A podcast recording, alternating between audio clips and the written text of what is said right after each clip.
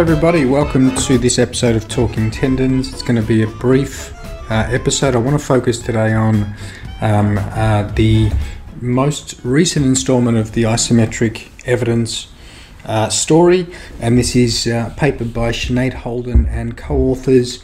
Uh, Michael Rathleff is one of them, um, Henrik Riel, uh, many others. Um, uh, so the uh, title of the paper is Isometric in Pain and Pain uh, in Patella Tendinopathy, a randomized crossover trial. It's basically a carbon copy in a Patella Tendinopathy cohort of the um, uh, paper published by Ebony Rio and uh, co-workers Jill Cook, etc., from La Trobe University some years ago now. Um, and that obviously, so the story goes that that um, paper showed some really dramatic reductions in immediate and uh, 45 minutes after uh, pain measured with a loading test, so a single leg decline squat in patella tendinopathy, and um, uh, and um, they also showed uh, they had a neurophysiology component in that study where they looked at um, change in act um, in in cortex um, uh, motor cortex uh, um, inhibition, and there was a reversal of inhibition after the intervention. And the the big ticket item in that study was that the isometric intervention was was better at changing those outcomes than than was that, that is pain and um, uh, motor cortex uh, as compared to the isotonic. Now, in this carbon copy study, so this is a repeat, and I think it's great to do repeat studies like this because, uh, you know, science is something that is self correcting, and we need uh, studies that replicate and see if we can replicate. Um, they, the differences with this study is that they didn't include the neurophysiological component, so they weren't looking at changes in anything that was going on in the brain in terms of motor uh, function. They just looked at pain and they did identical um, methods. It seems like pretty similar methods, um, and uh, they had a larger cohort. So instead of six people, they had 20 people. And the real, you know, uh, I guess, take home message and key point is that um, in this study, uh, they had um, far less benefit overall. And I think that's the key finding for me. The benefit um, from isometrics um, is small, so there was maybe a one or two point um, overall mean difference um, pre and post. So does isometrics improve short term pain? Yes, it probably does, even according to this study, uh, but the effects is uh, quite small. Interestingly, it's similar to the effects that we found in the study we published last year in a Patella tendon cohort. Lead author on that was Steve Pearson. Um, if you email me, I can send you the, the, the paper, but it's Pearson et al., uh, published in Clinical Journal of Sports Medicine. So similar to the Sinead Holden, and we had eight participants. So now we've got three studies in patella tendon, um, two showing probably small effects from isometrics, one showing a large effect, and that's the Ebony Rio study. Now, there are multiple explanations for this. One is that the populations are different, and that's and that's possible. So it's possible that um, uh, in the study by Ebony, she's recruited different people, people with a different uh, presentation. Um, it's probably not clear from the methods whether that is the case. I know speaking to Ebony, she did go through a very thorough screening process, um, and it's potential it's potentially possible that she has. Um, uh, uh, ended up with a different population. Um, it's hard to tell because everyone has reported the methods in similar ways, and uh, even in the Holden paper, they report following the methods and the inclusion exclusion criteria. But you know, it's one thing to, I guess, report it, and another thing in the sort of practice of it. So that's one point.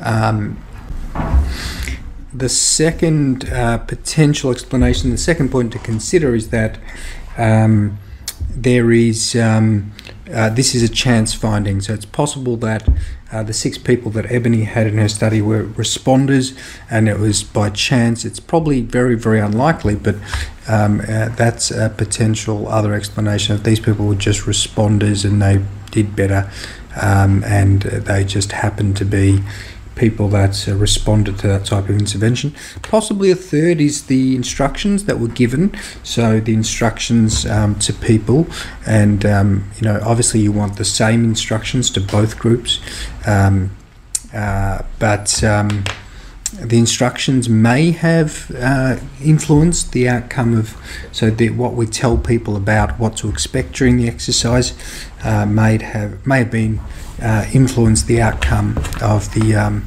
study. So, for example, in the Holden study, in our study, if you're not telling in, if you're not telling people anything at all, i.e., we didn't tell them oh, this is going to be really good for you, you're going to get a good response. We just sort of let them do the exercise and then report their pain pre and post.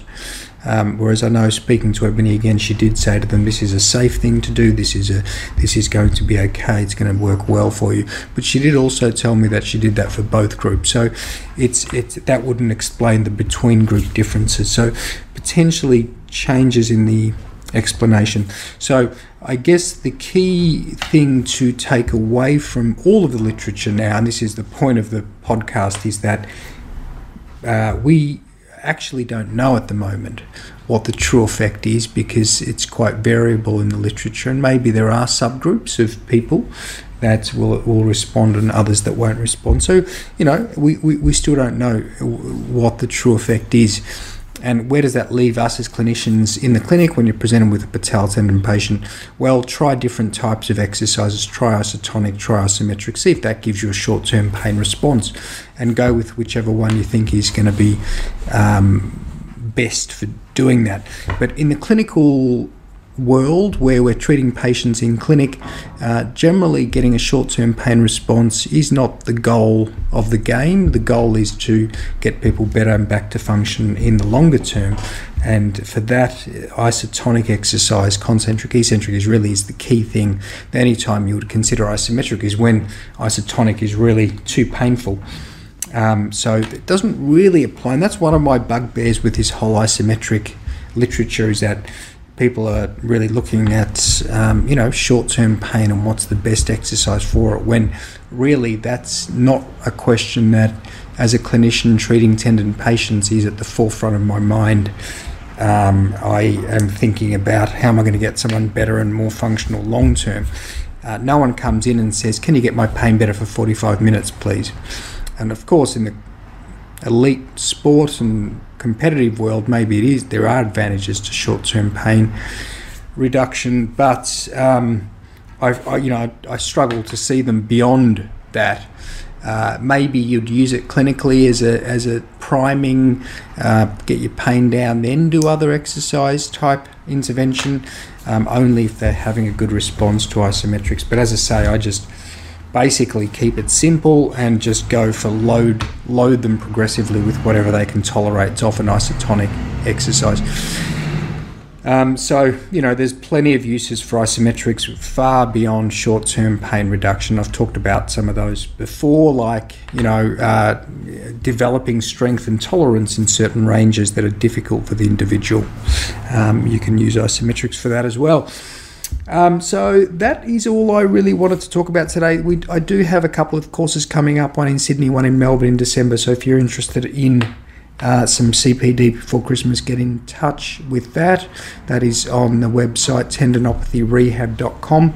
Um, and um, uh, lots of other things going on. I'm going to try and do uh, another one of these podcasts before Christmas. So hopefully, see you then.